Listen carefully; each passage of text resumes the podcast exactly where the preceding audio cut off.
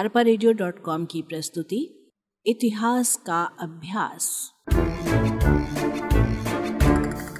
वाचक स्वर, अनुज श्रीवास्तव। देशी रियासतों का एकीकरण। देशी रियासतों के एकीकरण में सरदार पटेल का योगदान।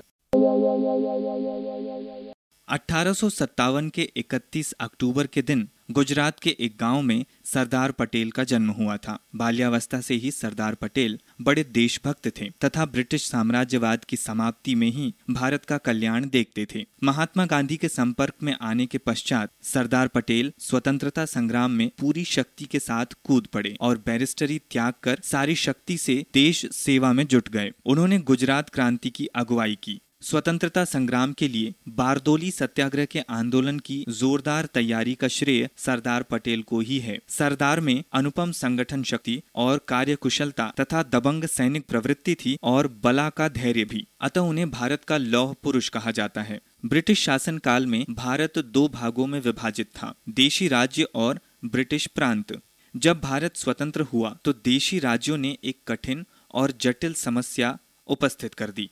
लगभग 600 देशी राज्यों से ब्रिटिश सार्वभौम सत्ता उठा ली गई और उन्हें भारत या पाकिस्तान में शामिल होने या स्वतंत्र रहने का अधिकार दे दिया गया। इससे देश की एकता नष्ट हो सकती थी। सारे देश में अव्यवस्था फैल सकती थी। सरदार पटेल ने अपनी कुशलता एवं दूरदर्शिता से भारत को इस संकट से बचाया और उन्होंने देशी राज्यों का भारत में विलय कर अपनी विलक्षण बुद्धिमत्ता का परिचय दिया।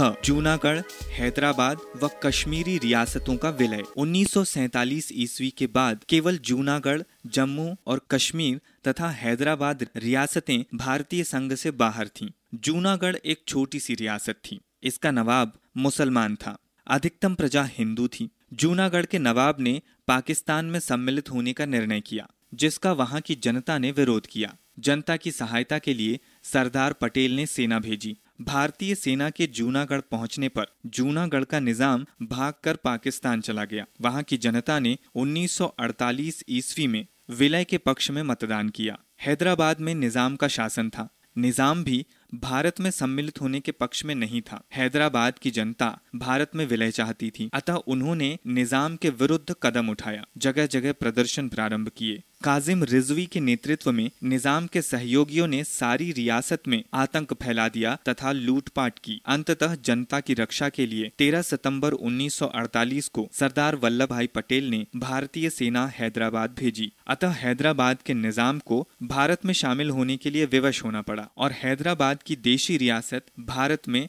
विलय कर ली गई। जूनागढ़ व हैदराबाद की समस्या से कहीं अधिक जटिल कश्मीर विलय की समस्या थी। कश्मीर की सीमा पाकिस्तान से मिलती थी। पाकिस्तान में मुसलमानों की संख्या अधिक थी और मोहम्मद अली जिन्ना भी कश्मीर को पाकिस्तान में मिलाना चाहते थे। कश्मीर का शासक हरी सिंह था। उसने स्पष्ट घोषणा नहीं की कि वो पाकिस्तान अथवा भारत किसमें मिलना चाहता है। जम्मू और कश्मीर की जनता निरंकुश राजा के खिलाफ आंदोलन चला रही थी, जो राष्ट्रीय आंदोलन का अंग था। जिन्ना ने 22 24 अक्टूबर उन्नीस को पाकिस्तानी घुसपैठियों के रूप में पाकिस्तानी सेना को कश्मीर भेजा। अतः राजा हरि सिंह तथा नेशनल कॉन्फ्रेंस के नेता शेख अब्दुल्ला ने 26 अक्टूबर 1947 को भारत से सैनिक सहायता मांगी। भारत ने इस शर्त पर सहायता दी कि वो कश्मीर को भारतीय संघ में विलय कर दे। इस शर्त को राजा हरि सिंह ने स्वीकार कर लिया। भारतीय सेनाओं को सरदार वल्लभ भाई पटेल ने कश्मीर भेजा। उन्होंने पाकिस्तानी सेना को परास्त कर कश्मीर से खदेड़ दिया। हैदराबाद का भारत में औपचारिक विलय नवंबर उन्नीस सौ उनचास में सैनिक कार्यवाही के बाद हुआ।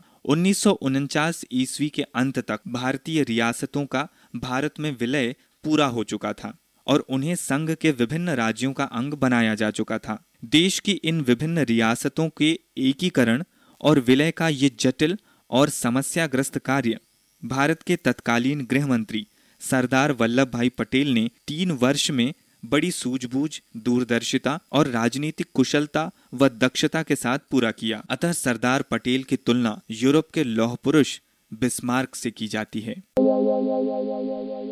ग. राज्यों का पुनर्संगठन एवं राज्य की सीमाओं का निर्धारण। अब कुछ ही भारतीय क्षेत्र ऐसे थे जो औपनिवेशिक शासन में थे। ये थे फ्रांस के अधीन पौंडीचेरी, कराईकल येनाम माहे और चंद्रनगर और पुर्तगाल के अधीन दादर और नगर हवेली, गोवा और दमन व दयू। उन्नीस सौ चौवन तक फ्रांस के भारतीय क्षेत्र अधीनस्थ भारत में शामिल हो चुके थे। 1961 में गोवा की मुक्ति के साथ पुर्तगाल के अधिकार क्षेत्र भी भारत में शामिल हो गए और इसी के साथ औपनिवेशिक शासन से पूरे भारत की मुक्ति प्रक्रिया पूरी हो गई। स्वाधीनता के साथ भारतीय जनता के इतिहास का नया युग आया तथा एक नए और समृद्ध भारत के निर्माण का कार्य तेज़ी से प्रारंभ हुआ। नए भारत का निर्माण। संविधान सभा ने स्वाधीन भारत के लिए एक संविधान और तैयार करने की ज़िम्मेदारी संभाली। 9 दिसंबर 1946 को उसकी पहली मीटिंग हुई। डॉक्टर भीमराव अंबेडकर की अध्यक्षता में प्रारूप समिति ने अपना काम 26 नवंबर उन्नीस सौ उनचास को पूरा किया। भारत का नया संविधान 26 जनवरी 1950 को लागू किया गया और भारत को एक गणराज्य घोषित किया गया। हर वर्ष हम 15 अगस्त को स्वाधीनता दिवस और 26 जनवरी को गणतंत्र दिवस मनाते हैं। अब भारत संपूर्ण प्रभुत्व संपन्न, लोकतंत्रात्मक गणराज्य कहलाने लगा। अरपा की प्रस्तुति इतिहास का अभ्यास।